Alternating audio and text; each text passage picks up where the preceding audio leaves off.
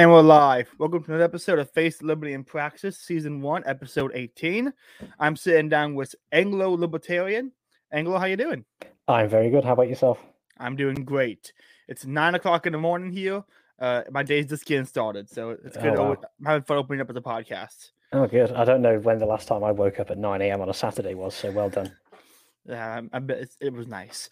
Um, so but before we get going, I completely forgot to share the link to Twitter. So let me just uh, take care of that real quick. Sure, I'll retweet it. Let me just um. I completely forgot to share. Oh. Oh, and it was still play. Okay, so guys, it's, it's my my routine for what I do is thrown off due to the fact that it's a morning podcast. I'm awkward This, like uh, that. I've, I've said several times I will be on anyone's podcast as long as it's not like my three in the morning. Very difficult to find Americans willing to do that. yeah, I have I have a- I have a few friends on um in Europe. I've got a gold guy, a few other friends, and so I Mhm. uh my my podcasting time zones are all over the place. Oh, good. I've, I've actually just been speaking to Gold Guy today in my server that I've got about Christianity who's considering it. So, Yeah, he's been, well. we, we, we've been talking for a bit. He's coming on uh my the Austro-Thomism roundtable I do to do uh, the five proofs of existence of God. He seems really convinced by the unmoved mover, which is makes sense because it's, a- really solid argument. Yeah, well, I, I last heard from him about three days ago that he said that my video on Christianity was uh, like it shaken him up a bit, and he wanted to start Mhm. investigating it. This morning, he uh, joined this server I've got and said, "I know there's one immutable, eternal, immaterial, incorporeal, perfect, omnipotent, fully good, intelligent, and omniscient being." so he's been busy in a few days. That's good. That's good to hear. He's a good Mhm. dude. I, I really he's been a few times. Uh, great to talking to that guy. Uh, so why don't you tell, tell my audience a little bit about who you are? Uh, who are you? What do you do? That kind of stuff.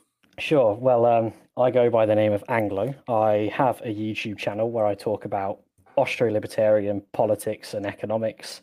Um, I study economics at university. I'm just coming up to about to graduate it, and I'm Nice. very pleased to be done with that soon. Um, yeah, and also, I suppose the reason why I'm here is that this past Easter I was confirmed into the Catholic Church, and I've been focused so much more on the goodness, beauty, and truth of Catholicism and Christianity than politics and economics lately. It's really fallen by the wayside, and my interest now lies, I say, in things not of this world. Hmm. Dude, I, I feel that. This started off as a political podcast, and lately I'm doing more Catholic content than anything else. Yeah, good. It's yeah, politics is fun. I still love the economics. I still, I'm still consider myself a Hoppian, but most of the Mhm. time now, if I get talked to someone in the podcast, I'm like, let's talk to some Catholic. Yeah, You know, I just Yeah. find it so much more interesting. Um, and, and just so much more fulfilling. Of course, it is like economics and politics is strictly limited to this world, which is all just. I, I always think of um, one of the first books I read in the Bible was Ecclesiastes. Mm. Is it Ecclesiastes or no? Yeah, I always get confused now because I've got a Protestant Bible. I don't have a Catholic one yet with all the books in. And there's there's one which there's one Catholic book they took out called Ecclesiasticus. Is that right? um, I'm gonna, I'm, I'm flaking on it. I can't remember. Okay. Well, I, I think Ecclesiasticus is one of the ones that Luther took out of the Bible, but there's Mhm. also Ecclesiastes, which talks about so much of um, human doing and things focused on humanity is just gone like dust in the wind and it's all Mhm. vanity.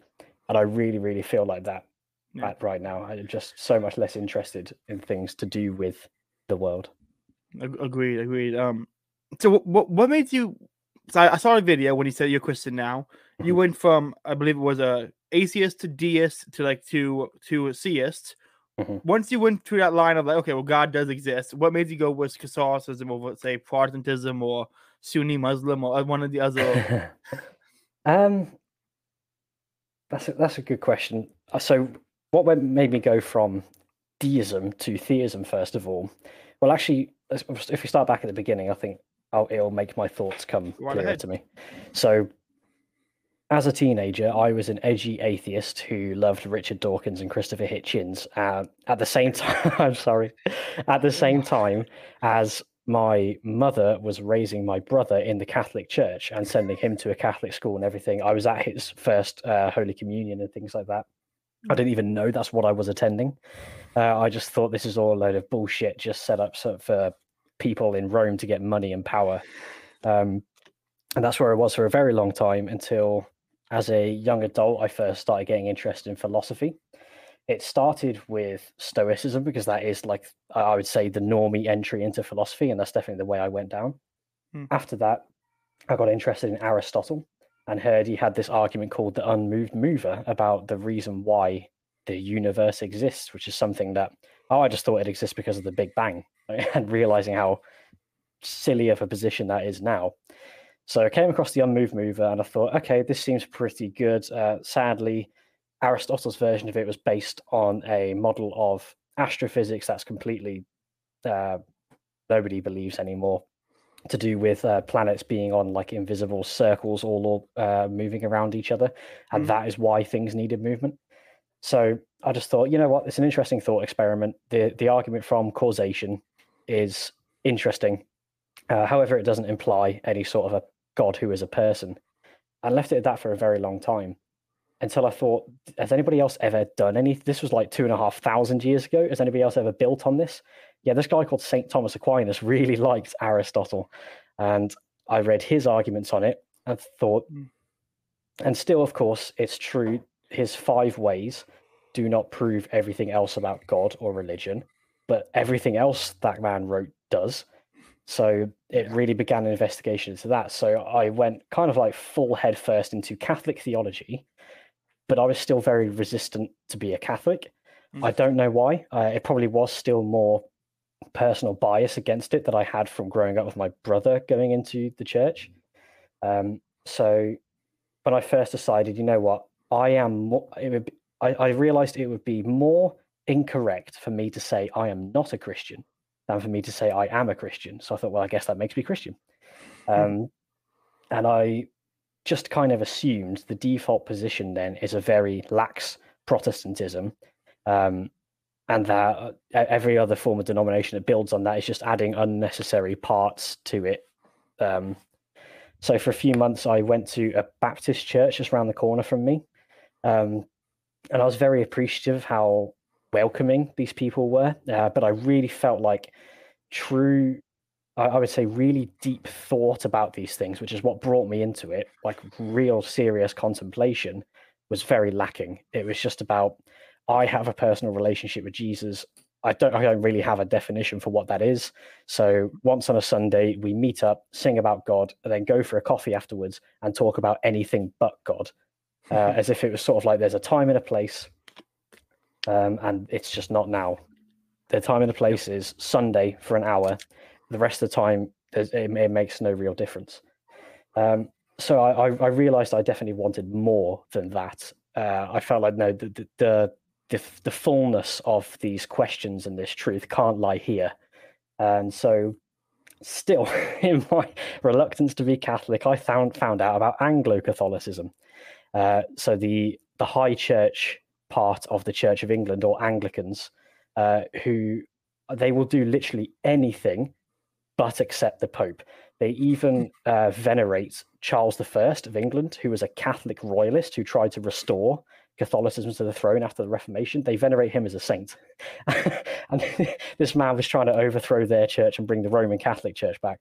And they, they, they do rosaries, they believe in the real presence of the Eucharist, they do the whole thing, except for say that the Pope has primacy so that's where I was when I made my video on YouTube. I was thinking, oh yeah, okay, I believe I agree with everything apart from really papal primacy.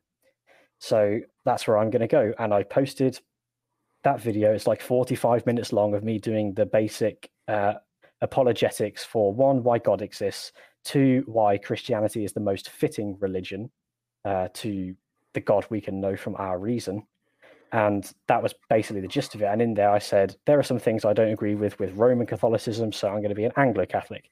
Before I'd even actually gone to a single Anglo Catholic mass. Uh, someone posted a few videos in the comments saying like, "Okay, so you've listed some objections here for why you don't agree with Roman Catholicism. Here are some counterpoints to those objections. They're all from this YouTube channel you might know called VaticanCatholic.com."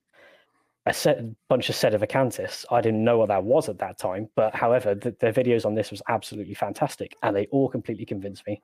Mostly the argument from Scripture of Matthew, probably sixteen, I think it is. 16 Uh, 8. There you go, the keys to the kingdom of heaven, and what Mhm. it means to bind and loose. And that was really it. After that point, I just Mm. felt like, oh wow, that that was the only thing stopping me from being Roman Catholic. What excuse do I have now? None. Crap. I suppose I've got to do it then. Um, yeah, then after that, so I was already baptized as an infant, and I live in a very busy city, and I found, uh, thankfully, I'm leaving soon. I hate being an urbanite. Um, what I found is, in really busy cities, churches are basically just closed all the time, apart from mass, or else people would just go in and steal everything from them, Mhm. and that just says so much about cities that you need to know. Yeah. Um, and so it's all really busy, really closed off, really bureaucratic. And I was emailing Catholic churches saying, So I understand if you're not baptized, you have to go through the RCIA. That makes total sense. And then you get baptized at Easter. I've already been baptized, so I don't need I don't need that. I had a valid baptism in the Church of England, got the certificate to prove it. Um, so can uh, like is there another way to receive me? Because this was uh, probably like December when I was emailing all this, so really not long ago at all. Um, and I thought that I, I don't have to want to have to wait until the next September or October to roll around in nearly a year's time before I can even start becoming Catholic because like, I want to be now. Mhm. And thankfully, after emailing a few churches, I found one with an amazing priest who's absolutely hilarious. He's got a PhD in moral theology. And so when I sat down and spoke to him about the process, and he said, Okay, I can take you through a period of instruction and we can get you confirmed at Easter he was exactly what I needed and everything I felt was missing. But I was at this Baptist church where it was all very kind of like happy clappy. Well, we're so we're so glad that Jesus exists. Okay, time to go home. Mhm. and then sitting down with him, like real philo- uh, theological questions, talking about like what what is the um the relationship between nature and grace, grace of presupposing nature, and all of these things that I'd learned from Thomistic theology he was just bang, bang, bang, bang, bang with all these answers, all his own particular thoughts on things, um, and just I just felt that was absolutely such a blessing. And then that was it. I was confirmed. What was it? Only a week and a half ago. Not even, not even that. Yeah. And I just feel so right. It's definitely where I was destined to be this whole time. That's awesome. That is that's good. You, I, I don't know many. I know, I know some people who, who became Catholic, and almost everyone I've talked to has had to go through the full uh, RCIA course. Mm. Uh, I think you and myself, other people I've not heard of who got to like do the faster route. I walked into my RCI course way to like you know learn everything, and then after talking to me for an hour, he said, uh, "We're gonna speed you along." That's a Um, good sign. Yeah, so they sped me along, and that was a lot of fun. Uh, here's some gold guy going to a church for the first time in over a decade today. Very nice. That's awesome. I mean, go when you're done. Text me if you have any questions. Let me know what you think about it. I want to hear your thoughts. Um, yeah, let, let me know how it goes. Uh, so you mentioned Stoicism earlier. Mm. Uh, I, I'm a fan of Stoicism. I, I have a I have a uh, I have a piece up on um, Saint Lawrence and Stoicism on the Thomas website. Um, what what attracted you to Stoicism in the first place? Um, you know what? It's it was actually a really long time ago now. It was probably approaching nearly a decade, Wow. which makes me feel way too old for someone in their mid twenties. Um, I, I, I, would, I wouldn't say I know what attracted me to it. I just know I've. It's so strange. I, I, I- I really, really changed in my teenage years. Before, I had no ambition to learn anything. I had no thirst for knowledge, and then one day, just bang! I don't know. I guess puberty hit, and that changed somehow. Um, and so I was trying to, you know, get through the typical first existential questions: What is the purpose of life? What should we do with this time that we have on Earth? According to what way should we act and think? Mhm. Um, and yeah, that just took me to Stoicism. Uh, reading Meditations by Marcus Aurelius really, really did change my life. I th- I was always really predisposed to a Stoic mindset. I'm just generally so laid back uh, to the point that it often really annoys my fiance. if we if we need to get somewhere, and we're probably going to be late. Go, ah, it'll work itself out. That's just the way I've always been. So that really I- I'm, I'm very thankful that I was predisposed to that because it Mm. took me right back to ancient philosophy. And I'm so glad because I feel like that is such a better route into philosophy than trying to read bloody Kant or Hegel. Like if, if you were to start a course today. Absolutely. Um, I mean, it, it's it's um, p- people, people anyone who's looking to read, looking to get into like reading philosophy needs to go back and basically start with once they don't like Plato, read Plato just to get- read just to read Socrates. Mm, goes yeah. Plato and then Aristotle. You're gonna get Socrates, Plato, and Aristotle all, in- all those three. That's the foundation. That's where you start. Um, and if you really just want to skip Plato, Aristotle's metaphysics. Just start Yeah. with his metaphysics and go from there because it is it's it's incredible. Yep, and Um, I've, I've also recently I've become a bit more soft on Plato than I have been before. Um, I've kind of I used to view it that you are you either liked Aristotle or you liked Plato. But then you think, well, who taught Aristotle? It was Plato. Uh, it, it's it, it's not it's not a capitalism versus communism question. Um, and as yeah, realizing as well that the divine simplicity argument that we hold to is Mm. essentially Plato's entire argument for the existence of the soul. That we Mhm. use it to prove the existence of God and His nature. So there's, there is certainly a lot to be gained from Plato that I think a lot of Aristotelian-minded people, who most libertarians are, without realizing it, um, yeah, there's there's more there than they might think.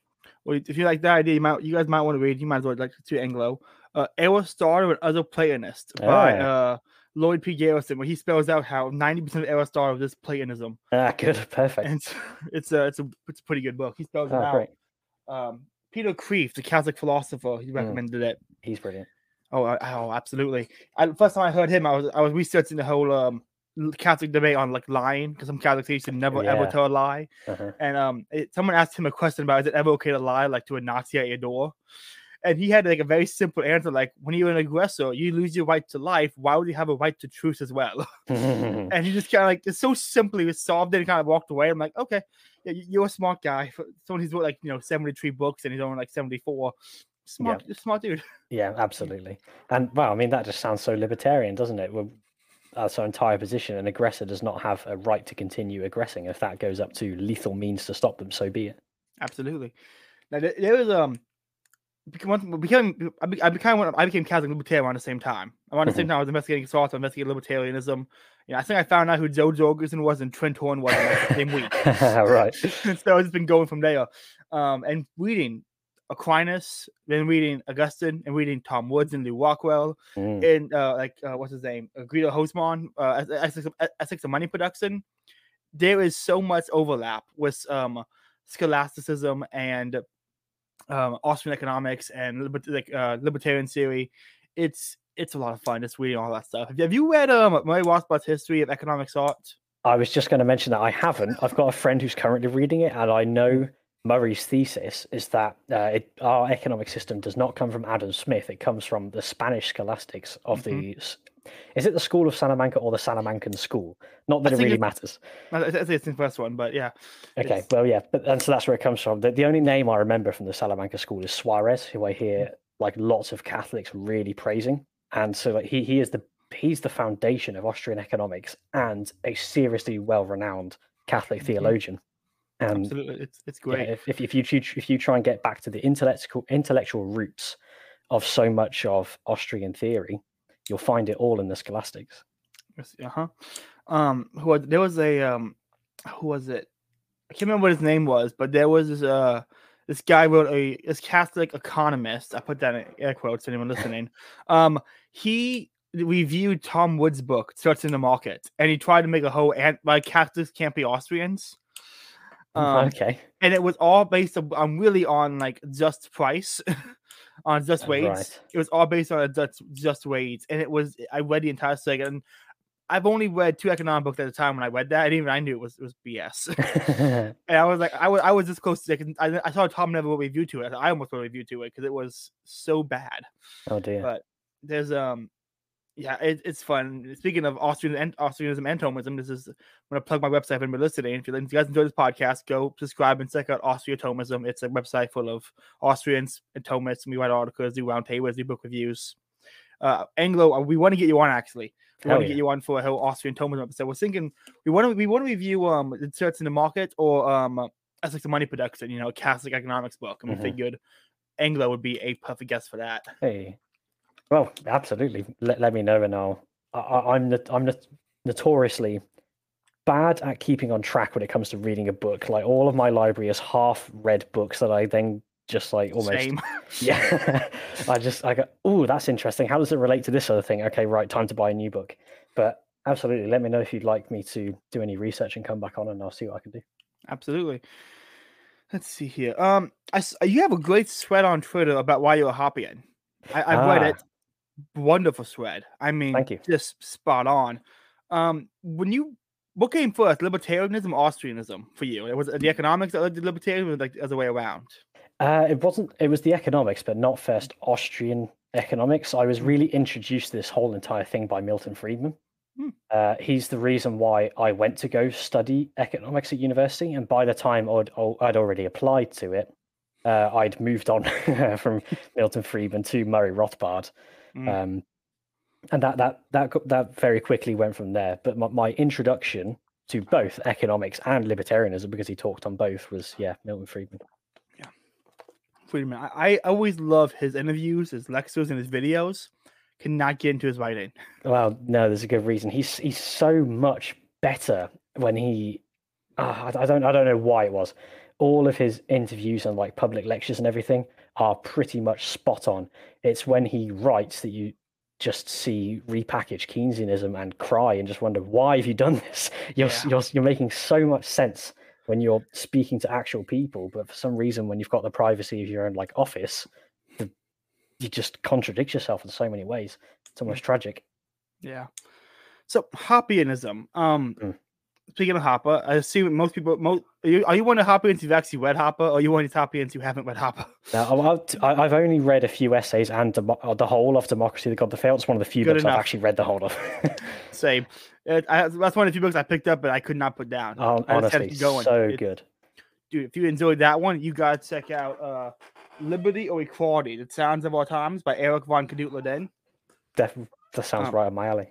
He was a uh, Austrian. Um, uh, he was uh, he was married to like a duchess. Oh, nice. um, he was friends with Mises, was an Austrian, and he was a, a Thomist, and he wrote a book on Wow. monarchy. oh, fantastic. Um, he is he's incredible. He's one of my I think one of my favorite authors because he has a, has a book called. what did you say his name was? I'm going to have to write that uh, down. Eric von Kadut Leden. I'll text you a link to it. Uh, his, PDFs are on Mises Institute. Oh, fantastic. Um, he had a whole, he had a book called Leftism, which is from the start to uh, Marx. No, not Marx. Is it Hitler? It basically spells out the beginning of leftism to now, to whenever he was writing, and so it's just a history of leftism from beginning to end, and it's ridiculously good. Oh, that sounds it. I've, I've another thread I've had was absolutely railing on Descartes as well, so I'll I'll enjoy that. Uh, man, these things the car making me think of um. Uh, do you know? Do you know? Have you heard of Jacques Maritain? I don't think so. Okay, so he was a uh, Jacques Maritain was a 20th century Thomist. Um, he was one of the guys who kind of resparked Thomism in France because it kind of died down a bit in the 18th, 19th century, and he Yeah. resparked it into a whole new uh, school again. He wrote like 86 books. Whoa. Um, yeah, really. Whenever he was in Fr- France, he never went home. He just went to uh, um, Notre Dame and, and slept in front of the Eucharist, pretty much. Like he Oh, went to fantastic. Adoration and slept there. Um, and he has a book called From Luther to Descartes to Rousseau, and it's how Luther influenced Descartes, how Descartes influenced Rousseau, and how it's the ideological train from the Reformation to leftism. wow, brilliant! That that is just I see that as clear as day. So I'd love to Yeah. read that. He's got he's got some really good stuff. Um, yeah, there's so many so many authors. Though. I mean, and being a, being a Thomist and being in the Austrian camp and libertarian, and be like, okay, history books, political theory, economic books, Thomism, theology. There's just there's so many rabbit holes to go down Oh, in, totally. a, in a Catholic libertarian camp, and it's just it gets a little exhausting sometimes, as, as, as, as I'm sure you know. Yeah, like when, when you it gets to a point when like with your Twitter bio, you always need to put things of like groups you identify with, like libertarian, Hoppian, monarchist, or whatever. Mhm. And you quickly realize after going down these rabbit holes, there's just not enough space to, to write all this shit. Absolutely, it's uh, so. Um, kind of con- I, I real quick. What kind of content do you make exactly? Because it seems like you make a lot of video essays. Uh, that, that what you, is that what you call it, or Maybe I, I think that is too high of a term because I um, really, yeah, I, I do. I write a script and make like a 15 minute video just talking mostly. It's basically a podcast uh, of just really short episodes that I like take a whole month to make. um, terrible at uploading, but yeah, no, it is. I'll think of an issue uh, to do with politics or economics, uh, bang out 3,000 words, record it, and just release it. awesome, awesome. I, I've seen a few of them. Really enjoyed them. Oh, thank They're, you. they're a lot of fun. I I like videos I can sit down with like a it's like a lecture almost, but it's some slides like a PowerPoint. I, I enjoy that kind of content. Mm. Um, so so you said a meme the other day of Jimmy Akin. Uh, not not not. Uh, I have to admit because I absolutely love Jimmy Akin, one of my Yeah. favorite living apologists. Um, and I feel like he's not at least in libertarian circles. A lot a lot of the libertarian Catholics I know were born Catholic, and so they're Yes. not like really into the apologetics kind of thing. Mhm. Um, but Jimmy Akin is just incredible, right? I mean, Oh, absolutely. I think you got a spot on when he called him the cyborg from the future that the, the, that the future church sent us. It, uh, like, and talking to my fiance about all these things as well, who was just as atheist as I was until like I got snapped out of it, and so she is. Uh, I've dragged her along as well on, Nice. the, on this existential journey, and yeah, people like Jimmy Akin are fantastic. It's like you think, oh, but if God is so loving and we hear like he just flooded the entire world, like how do you reconcile that? Jimmy Akin will just go, "Yep, can't answer for you." Brilliant. yeah, it going through his um mysterious world podcast on like you know the random topics to cover. You're seeing it's like a friend's nutcase, and he goes into the debate on like biblical inerrancy, and you're like, oh, you somehow know everything. Yeah, I, I, talk, I, I talked to him one time on Twitter, uh, and I looked into this. Apparently, you, know, you ever watch the show Sherlock Holmes on BBC? Uh, a few episodes, yeah, not Okay. religiously. So the mind palace technique that's in that show, that's actually Yeah. a weird thing that happens like memory competitions. Hmm. Uh, apparently, Jimmy Akin says he has a mind palace. He uses for apologetics. No, I'm not surprised. I'm not surprised either. Like, that's just, if you watch the video, he look, looks in the corner. I'm like, is that what he's Yeah. doing? Is he looking in the mind palace? He's seeing with his third eye. Oh, it- um, he did an episode on inflation recently, Oh, and cool. he um was great.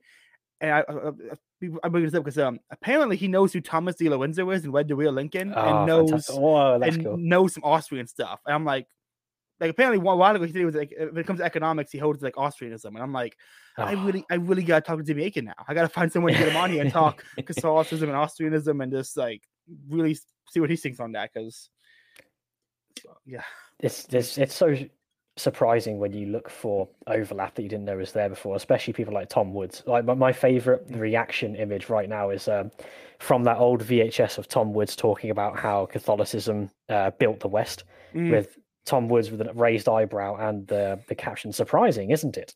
yeah. I love using that. Uh, that was a great that book and that that lecture series on um EWTN is really good. Yeah, I need to Like watch it. it's yeah, no, We, Tom- we, we often we often forget Tom Woods is a historian, don't we? we think he's an economist with a podcast. No, he's a historian.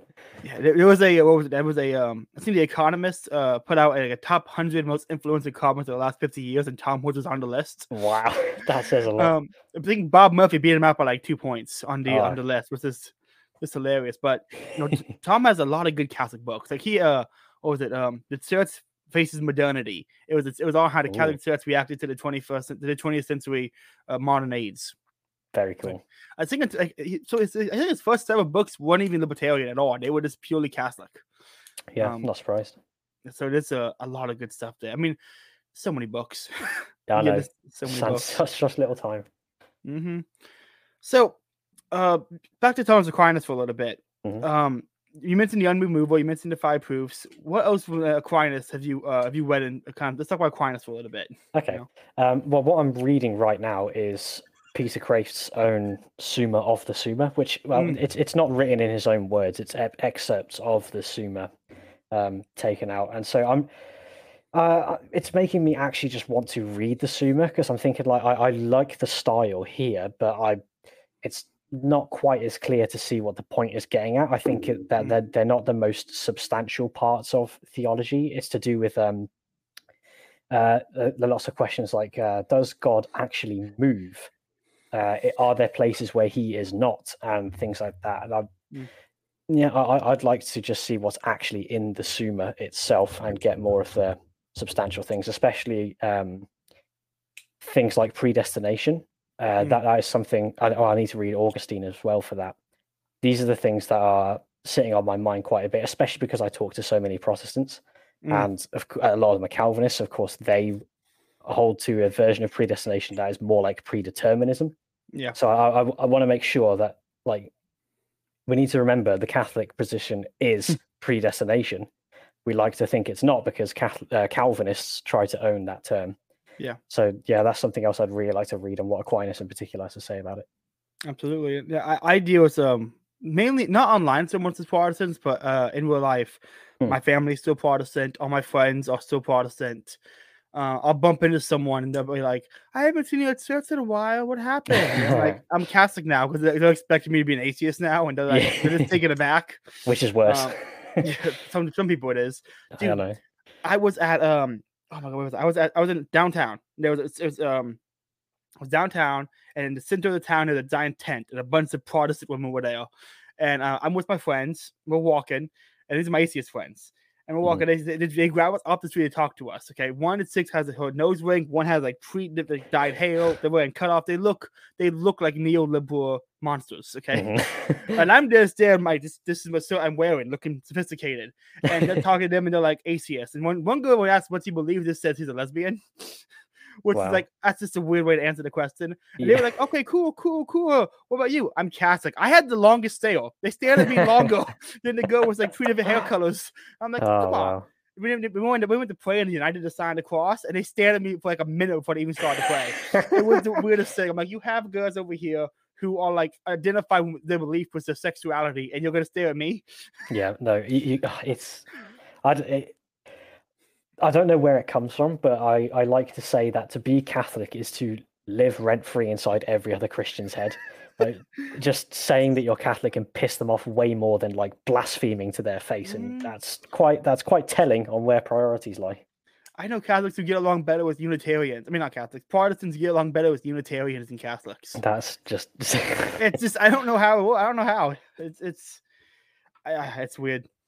Um, I mean, for me, what- for me, what convert, but basically got me going was I, I figured out like I held this, I held this, I was a Protestant, I held the Sola Scriptura, Yeah. and I figured out about there was they, there were books in the Bible that were removed by Protestants. I'm like, well, how do you?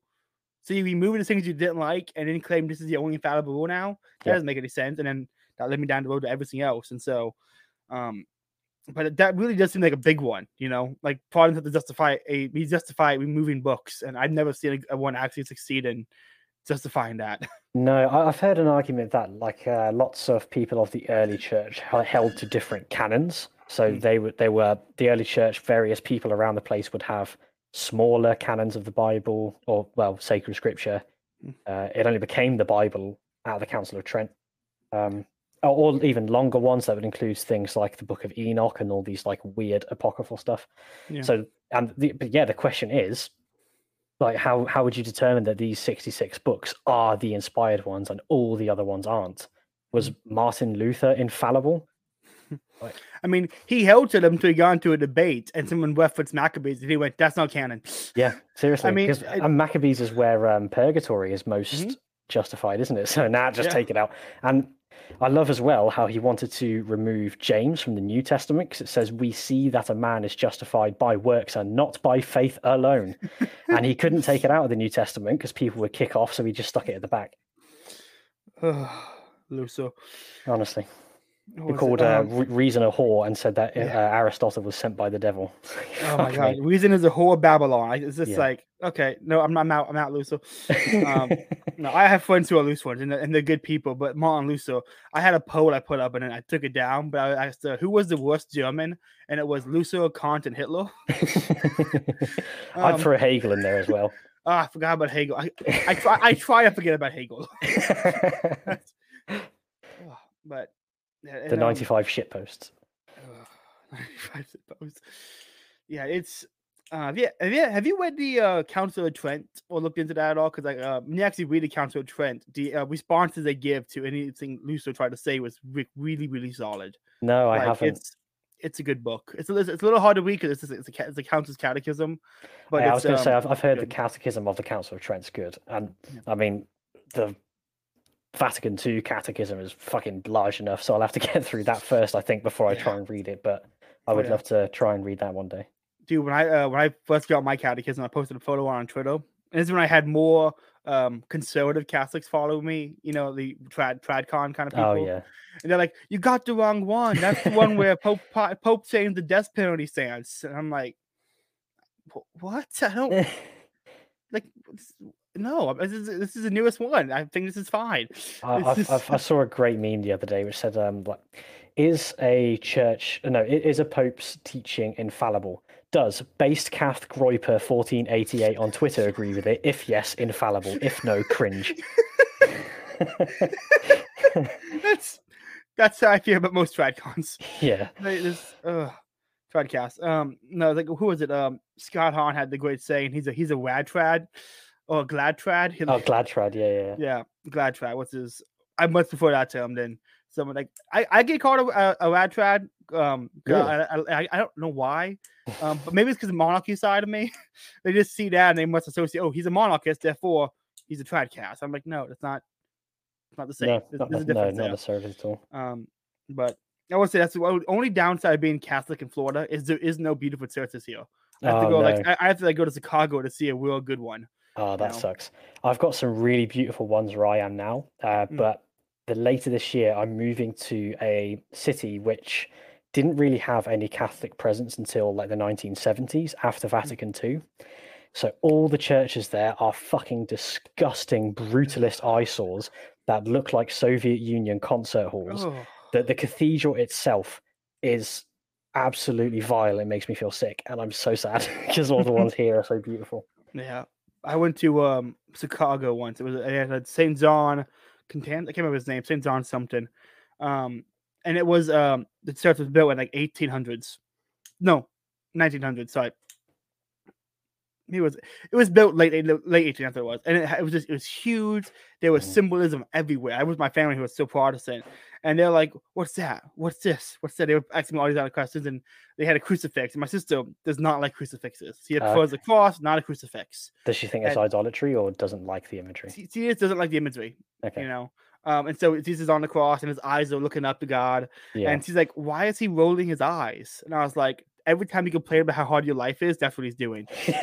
that he's, he's dying. That's why he's, He's rolling dying and rolling his eyes, like, but they, they got my order wrong at Starbucks. The Lord is testing me." this is my crown of thorns. Ugh. I, there are some good Protestants I like, but there's so many Protestants I talk to, and I'm just like, I just just stop talking to me. I, I sometimes I talk to Protestant, I'm just like, can you just not? I don't have the energy for this right now, man. Um, some, some of them are just oh, there's some good ones, but then some of the ones you talk to, you're kind of like, can you? Can we not talk about this? Because you're just gonna get upset and yell. I, I, I don't have much experience with them in real life because Mm. like the, the only Protestant church I went to for a few months was this Baptist one where it's very much just like, ah, we just believe in Jesus. And so it's they're not exactly very opinionated, so you don't really Mm. get into many arguments. Um, so all of my talk is with Protestants online, not on Twitter, because that we, we just know it's a hellhole. I But on- on- no. On Discord, I do find a lot of Protestants that I can really get along with, and especially ones who are very well educated on sola fide and actually understand what it means. Yeah. It's amazing then to see know just how much we agree. Um, that uh, like it because a lot of Protestants can have this idea that I, I think you saw me post on Twitter the other day that we're Pelagians and we think that we can just save ourselves through good works. But no, not what that's not the case whatsoever. Uh, Jesus' sacrifice and our faith is absolutely necessary because our faith is the acceptance of God's salvific love, and love, by definition, has to be consensual. Mm. But the point is, that's not faith alone. You have to accept that, and there is some involvement of you in it. And this is what I really think about a lot at the moment is the classic scholastic phase uh, phrase, which is translated to grace um, perfecting nature. It's best translated to grace presupposes and perfects nature, which means there has to be some part of us which is worth saving, and that is that is definitely where Protestants disagree. It's not so much on the fact that we have to do accept God, we have to do good works. They say, "Oh no, you have to. It's just not your choice to do it," um, which is not the case whatsoever. We're not robots. We do participate in it, so it's not faith alone. And uh, Luther himself said that God's grace is not uh, something which perfects our nature. He said that our nature, I think this is like verbatim translated, is a piece of crap and God's uh, grace covers it. It doesn't change us, it just covers the bad part. Mhm. And that just makes no sense whatsoever. If heaven is the place where nothing impure can enter, how can you just like wrap a piece of crap in toilet paper and get it through the, the pearly gates? Yeah. That, Yeah, that I, I, so I, I like it. Yeah, I like it when you find an educated Protestant who understands what the differences really are. Then you can either get into way more substantial um, disagreements rather than a Catholic saying, you think that you can sin and, still be getting to heaven. No, that's not what they think. Yeah. No, I, I wish the plus. I was the kind of conversation I was having, but the bipartisan conversations I was in being like, um, I'll say something, and the other guy would say, "Well, how do you make that work with the Bible?" I'm like, "What is it? Doesn't it work with Scripture?" I'm like, "What Scripture?" And he'll be like, "Scriptures." and he, he, he knows he's not supposed to agree with what I'm saying, but doesn't know, doesn't have any reason for that, so he just says, "Well, the Bible says as well. I'm like, "What Scripture?" Because it says it right there. It's just it's in there. yeah. It, I- Um, I was actually having those kind of conversations that you're having, but instead I'm, I'm stuck with the boring ones. But um, you can often also see in that alone how sola scriptura doesn't work because the good phrase uh, text is tone deaf. They can say, no, the Bible says this. And like, no, you, you've interpreted what the Bible says in this particular way, but who says that you are right? Yeah. Surely it makes far more sense we would have an objective body left behind to tell us what it means, guided by the Holy Spirit, and it's not you. Yes. And there we go. There's the magisterium. There it is. So you mentioned uh I think it was on I can't remember the Twitter one of your videos. You mentioned um Austrianism and classical theism as in divine simplicity. Um and I think was that you or was that somebody else? I I I, I, forgot to take more extensive notes, but um I don't your- know. I don't know if your- um yeah. yeah, uh, thoughts on divine simplicity because I know that's one thing some people have a hard time kind of getting, and I I, I don't fully get it, but I think I, I get enough to talk about it somewhat. Yeah, no, me Um, too. It's definitely an interesting saying, but like really take we understanding it like for me, beginning to understand that really has reshaped and made a lot more made a lot of things I believe make more sense. Yes, it absolute like it's very difficult to understand how all of God's attributes are identical, like his love and his justice and his will and his power. It's it's very hard to wrap your head around how can those things be identical if you are listing them separately. Um, but it is sufficiently explained, and I can see it enough that it makes sense. Mm. And what is amazing about divine simplicity that I think is that it shows that every single argument against a natural theology case for God, like the five proves, simply misunderstand what God is. It only comes from a miscomprehension. There is no logical way to to find a fault in the five proofs unless you misunderstand who God is. And Yes. Normally it's because there's a very anthropomorphic interpretation that he's either this really smart man sat in the clouds or sat outside the universe. It's one of those two. And then you go, no, you've got it completely wrong. He is the Yeah. perfect act of being itself. Yeah.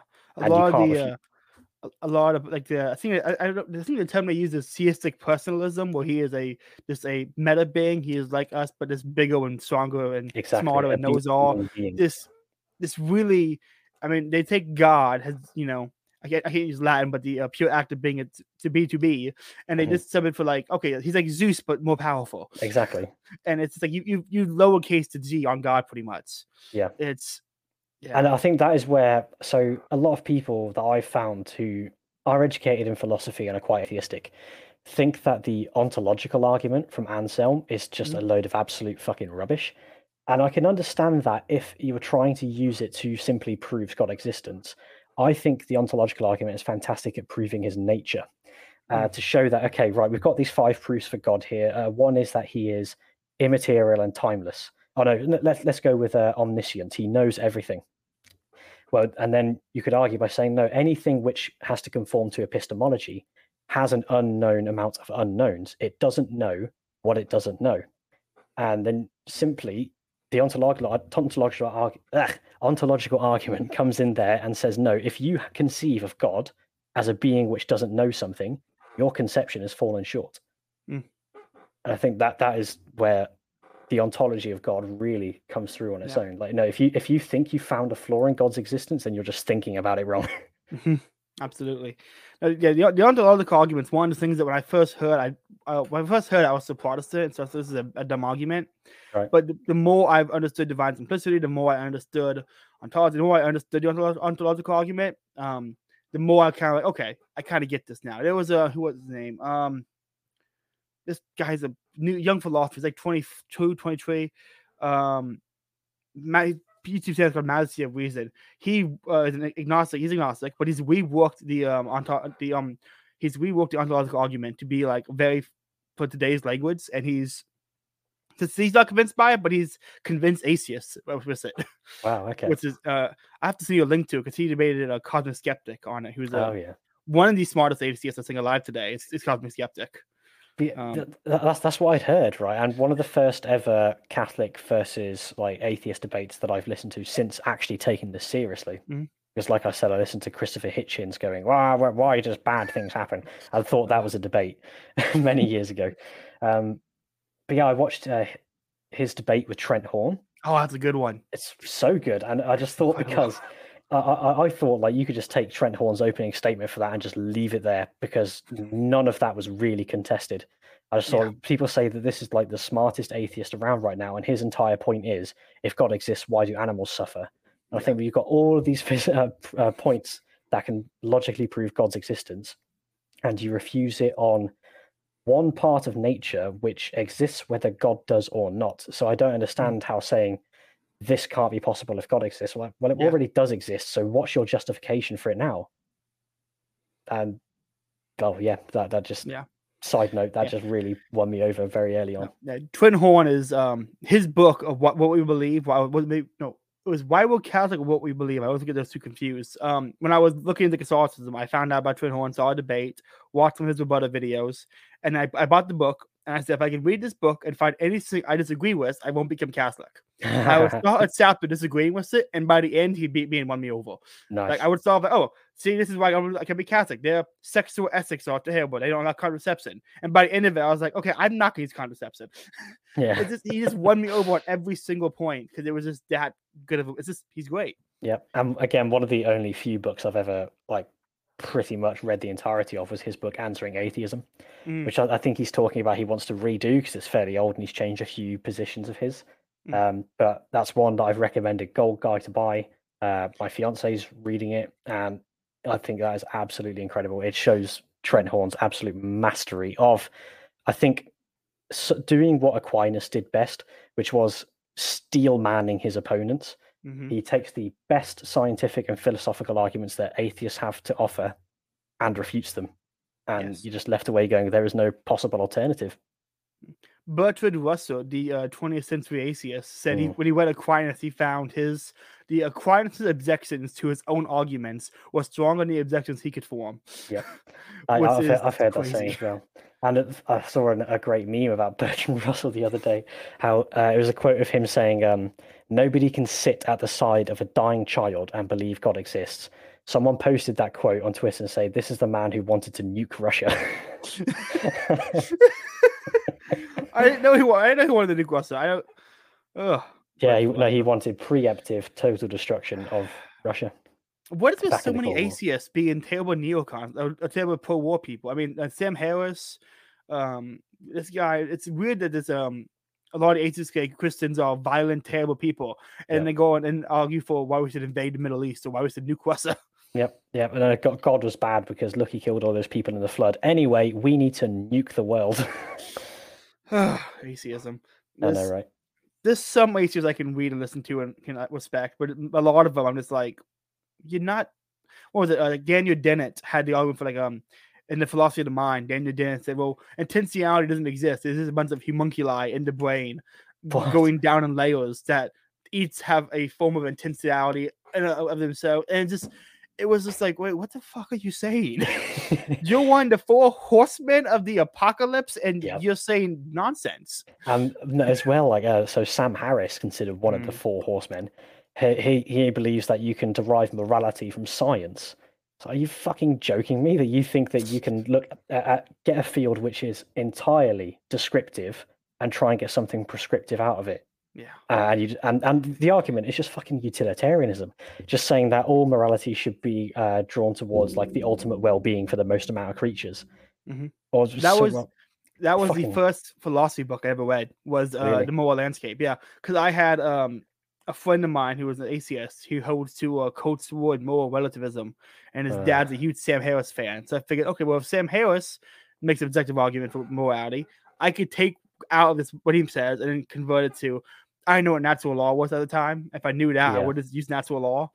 Um, but it was, it was bad. It's, yeah, no, sounds it. I should I, I should honestly do a review of that book again on a podcast. Just tailor a new one. That'd be fun. and you know, well, it, what reminds what this reminds me of is that like early on when I was just starting to read like Stoicism, Mm. I I kind of I thought and kind of still do that there is half an objective moral argument there.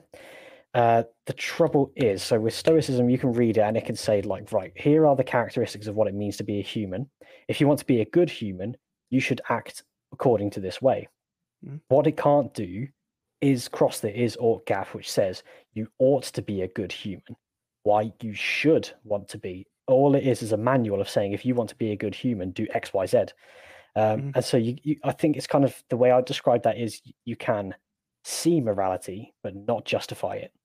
Um, I didn't real that that was one of the things I came to realize from things like the moral argument for the existence of God. Uh, yeah, which I find a lot of secular philosophy can kind of get at. It's kind of like how Plato kind of got towards God with the good with a capital G, Mm. but didn't quite get there.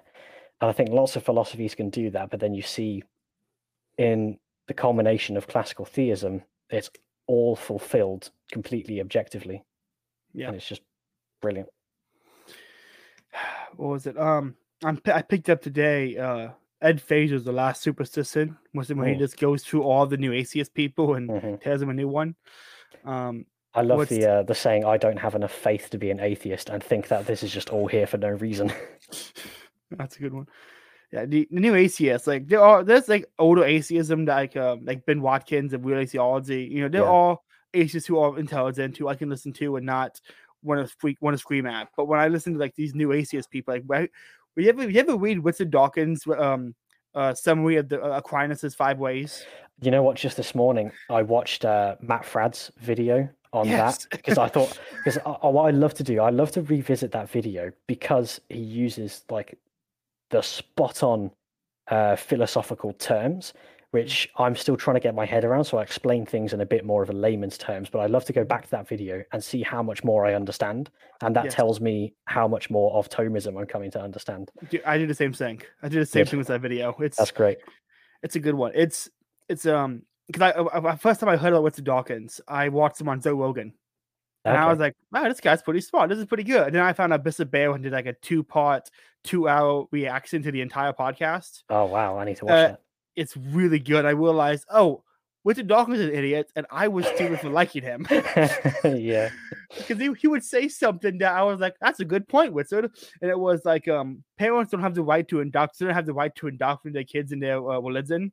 And uh, Bishop Barron went, Bishop Barron just like, you mean you want to indoctrinate your religion? I mean, how dare you Yeah. indoctrinate your kids in the language you speak? They I have right to use their own language. And it was it- just, indoctrination is just another word for education, but we Yes. it's just used derogatory because no, you're not indoctrin- you're not educating them in what I want you to educate them in. Therefore, it's indoctrination.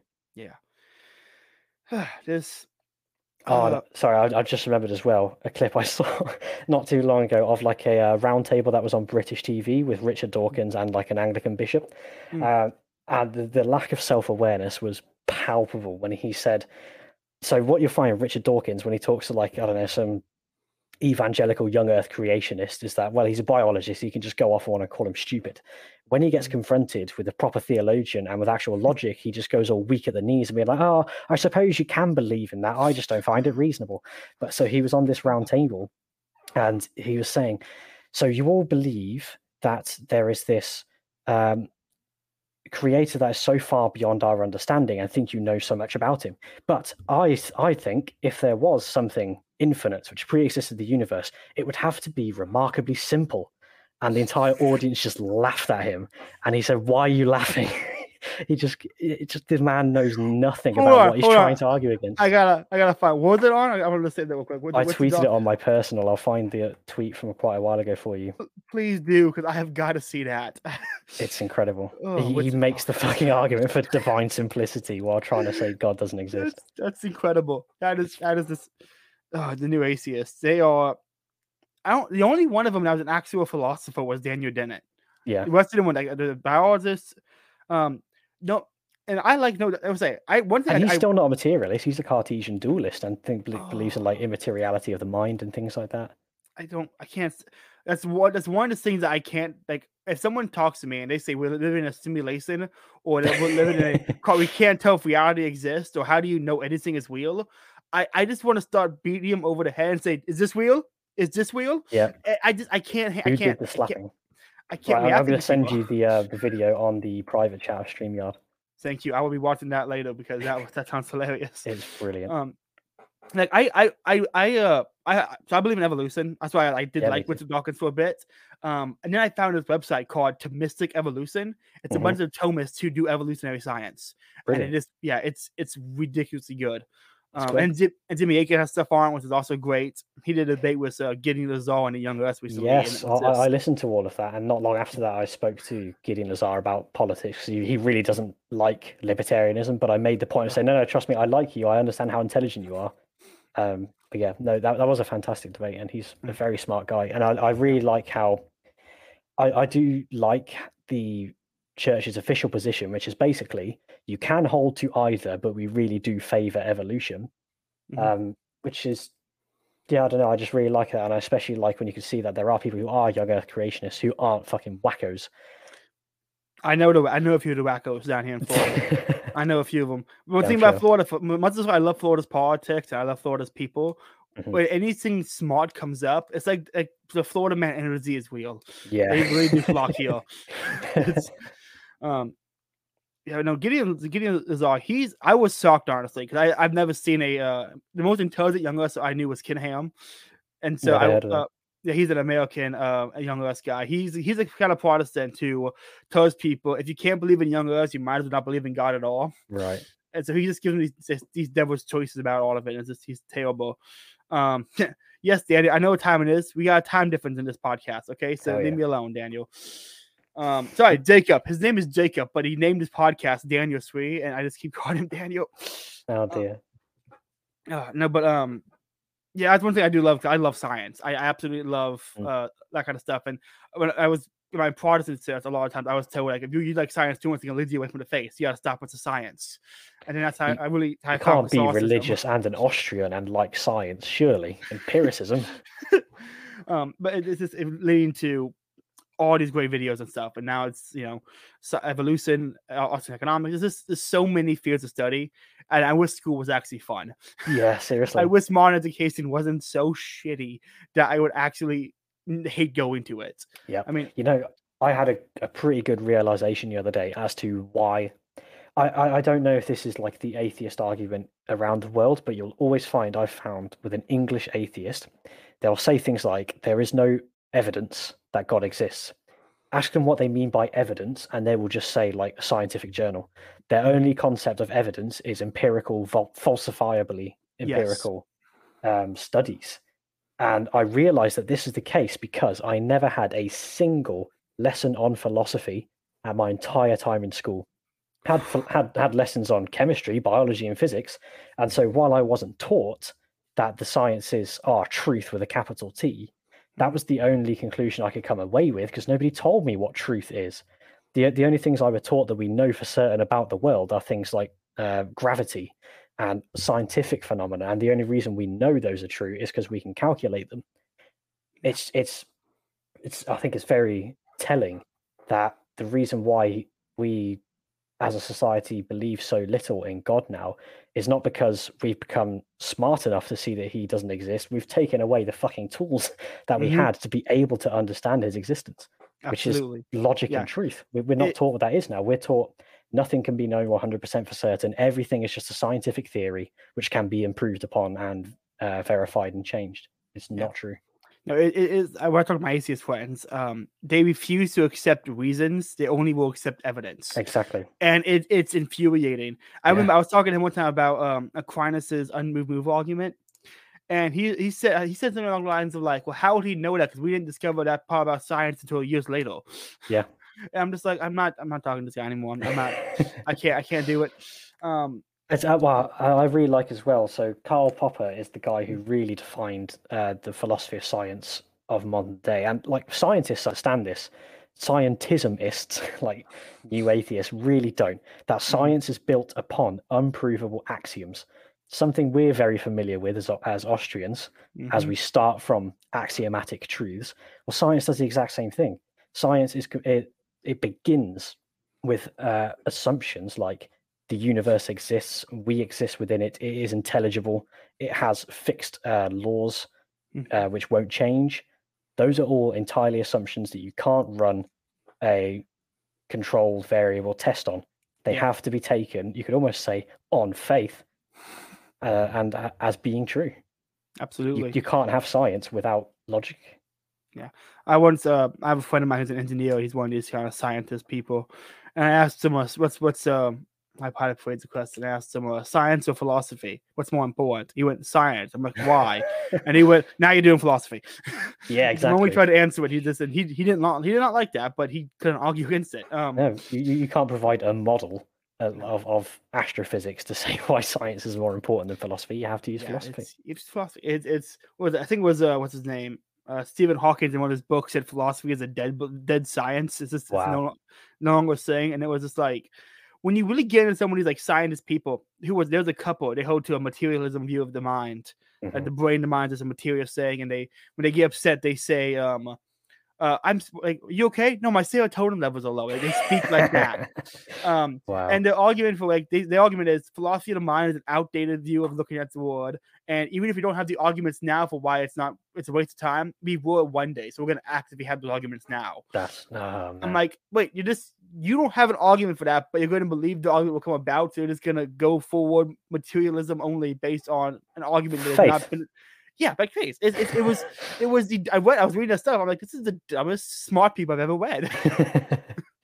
uh, what, what's what's the saying that there is no position so utterly stupid that a great philosopher hasn't already thought it?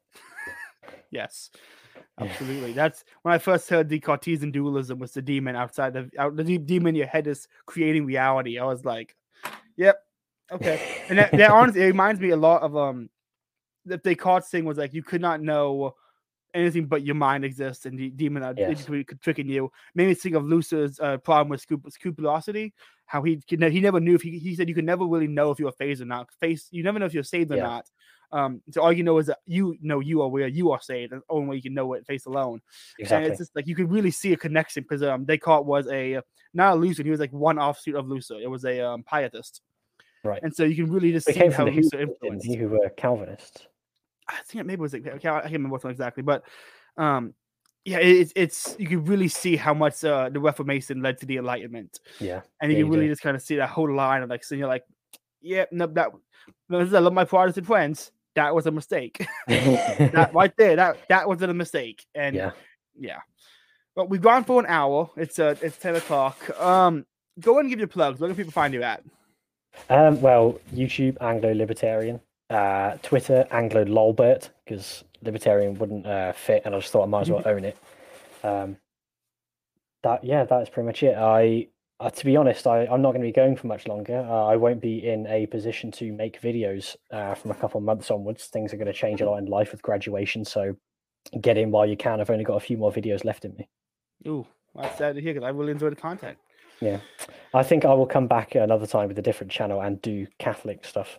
Uh, Even- that, that's even- for sure. Because, like I said at the beginning, I'm far more interested in that now than I am politics and Same. economics. So Same I'm happy to put this to one side once its time is done and come back and do something else later. Awesome. Well, I look forward to that. Well, you, uh, everyone links for him. Uh, his link tree is in the description. Make sure you go subscribe, follow, and check him out. A lot of great content. Um. Anyway, another episode of Faith Liberty and Praxis. Everyone have a good night.